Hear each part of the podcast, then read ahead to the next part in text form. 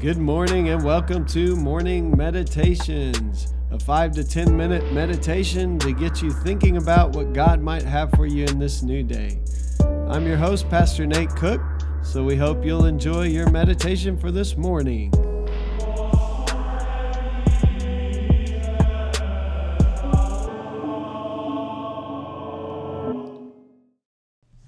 Hey, this is Pastor Nate, and this is your morning meditation. It is Monday, October the 18th, 2021. So today we are reading Luke chapter 4, verse verses 14 through 21. Then Jesus, filled with the power of the Spirit, returned to Galilee, and a report about him spread through all the surrounding country. He began to teach in their synagogues and was praised by everyone. When he came to Nazareth, where he had been brought up, he went to the synagogue on Sabbath day, as was his custom. He stood up to read, and the scroll of the prophet Isaiah was given to him. He unrolled the scroll and found the place where it was written, The Spirit of the Lord is upon me, because he has anointed me to bring good news to the poor. He has sent me to proclaim release to the captives and recovery of sight to the blind, to let the oppressed go free, to proclaim the year of the Lord's favor. And he rolled up the scroll, gave it back to the attendant, and sat down. The eyes of all the synagogue were fixed on him. Then he began to say to them, Today, this scripture has been fulfilled in your hearing. Man, what a powerful scripture for today.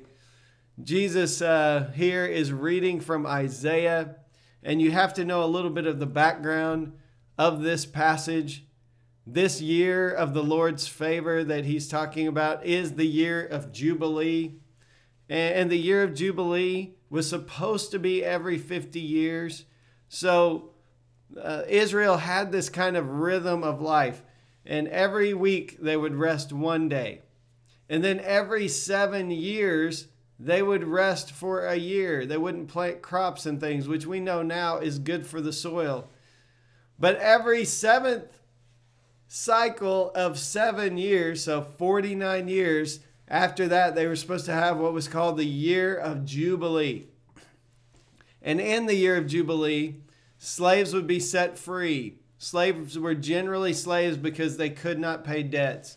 Land was given back to its original owners. Debts were forgiven. In other words, it was one giant do over. Uh, it was this system that was created to keep the rich from getting richer. So if you acquired someone else's land, but you knew you would have to give it back at the year of Jubilee, it would keep you from acquiring more and more and more. And so this was this thing that Israel was supposed to practice once every 50 years.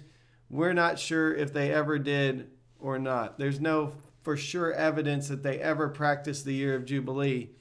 I think that's probably because if you have a slave who's doing work for free, you don't want to pay that person. And if someone owes you a debt, you want to get paid back. And if you gain more land, it's really hard for people to give it back.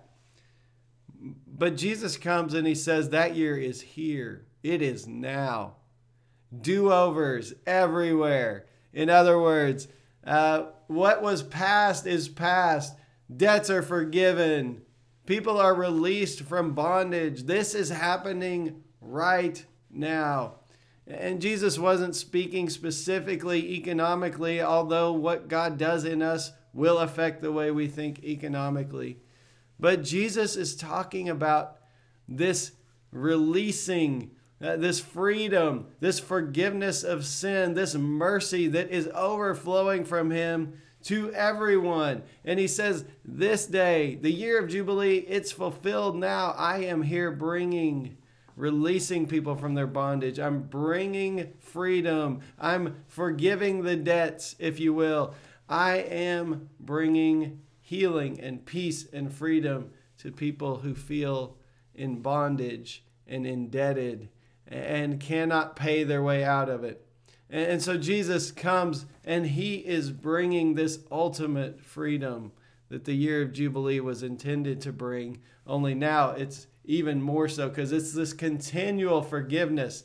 Jesus says to his disciples, how when they say how many times should I forgive my brother and Peter says 7 times 7 or 7 times and Jesus says no 70 times 7 in other words as many times as your brother sins against you 490 times it wasn't like supposed to be the 491st time that Peter could stop forgiving his brother and, so what Peter and others discover and what Jesus is saying here is this forgiveness it, it, it is unilateral. It is extended to all who will receive it.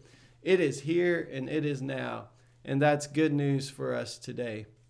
But Jesus also tells a parable, and it's this parable about a person who's forgiven a large debt, let's say millions of dollars. And in this person's excitement, they are released from this debt. They're forgiven all of it. But they go right out from being forgiven and they realize that somebody has a really petty debt against them, maybe let's say a hundred dollars. So they've just been forgiven millions of dollars, and they walk out in the street and see someone who owes them a hundred dollars. And in the parable, this man begins to strangle and choke the person who owes them a hundred dollars and has them thrown into prison because they have not paid their debt. It's a ridiculous story, as many parables are. It's ridiculous because once you've been forgiven such a huge amount, why would you go be so petty about the small amount? And so I think what it says to us, if we realize that Jesus has come and Jesus has brought the year of Jubilee and Jesus has forgiven us and, and set us free and given us unilateral forgiveness, uh, that we should also live as those who are forgiving others, that we're releasing others from judgment, from condemnation that we are those who pass on the love, the mercy, and the grace of God to everyone we encounter. So I want to encourage you today on this Monday. The year of Jubilee is here in Jesus. You can be set free through trusting and believing in this Christ. And you can also let other people off the hook who might offend you today because Jesus has already unilaterally forgiven them as well. Hey, that's just a thought for this morning, and I hope you have a great day. Well, thanks again for joining us for this morning meditation. Hey, do us a favor rate us on iTunes or even leave some feedback about our podcast so that other listeners can know how much you enjoy your morning meditations. Hey, have a great day.